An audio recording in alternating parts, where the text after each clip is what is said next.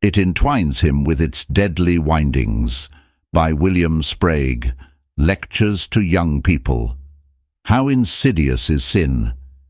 People are beguiled by sin, and do not think of the danger until it is too late to avert it.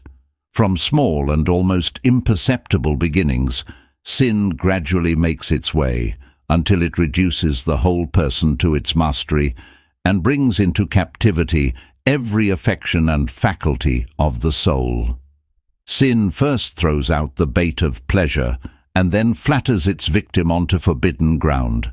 Then it makes him the willing captive of temptation. Sin does not give up until its dupe is fast bound in the chains of eternal death. Sin, in its very nature, is deceitful. It is a stranger to all open and honest dealings. Its very element is the region of false appearances, lying promises, and fatal snares.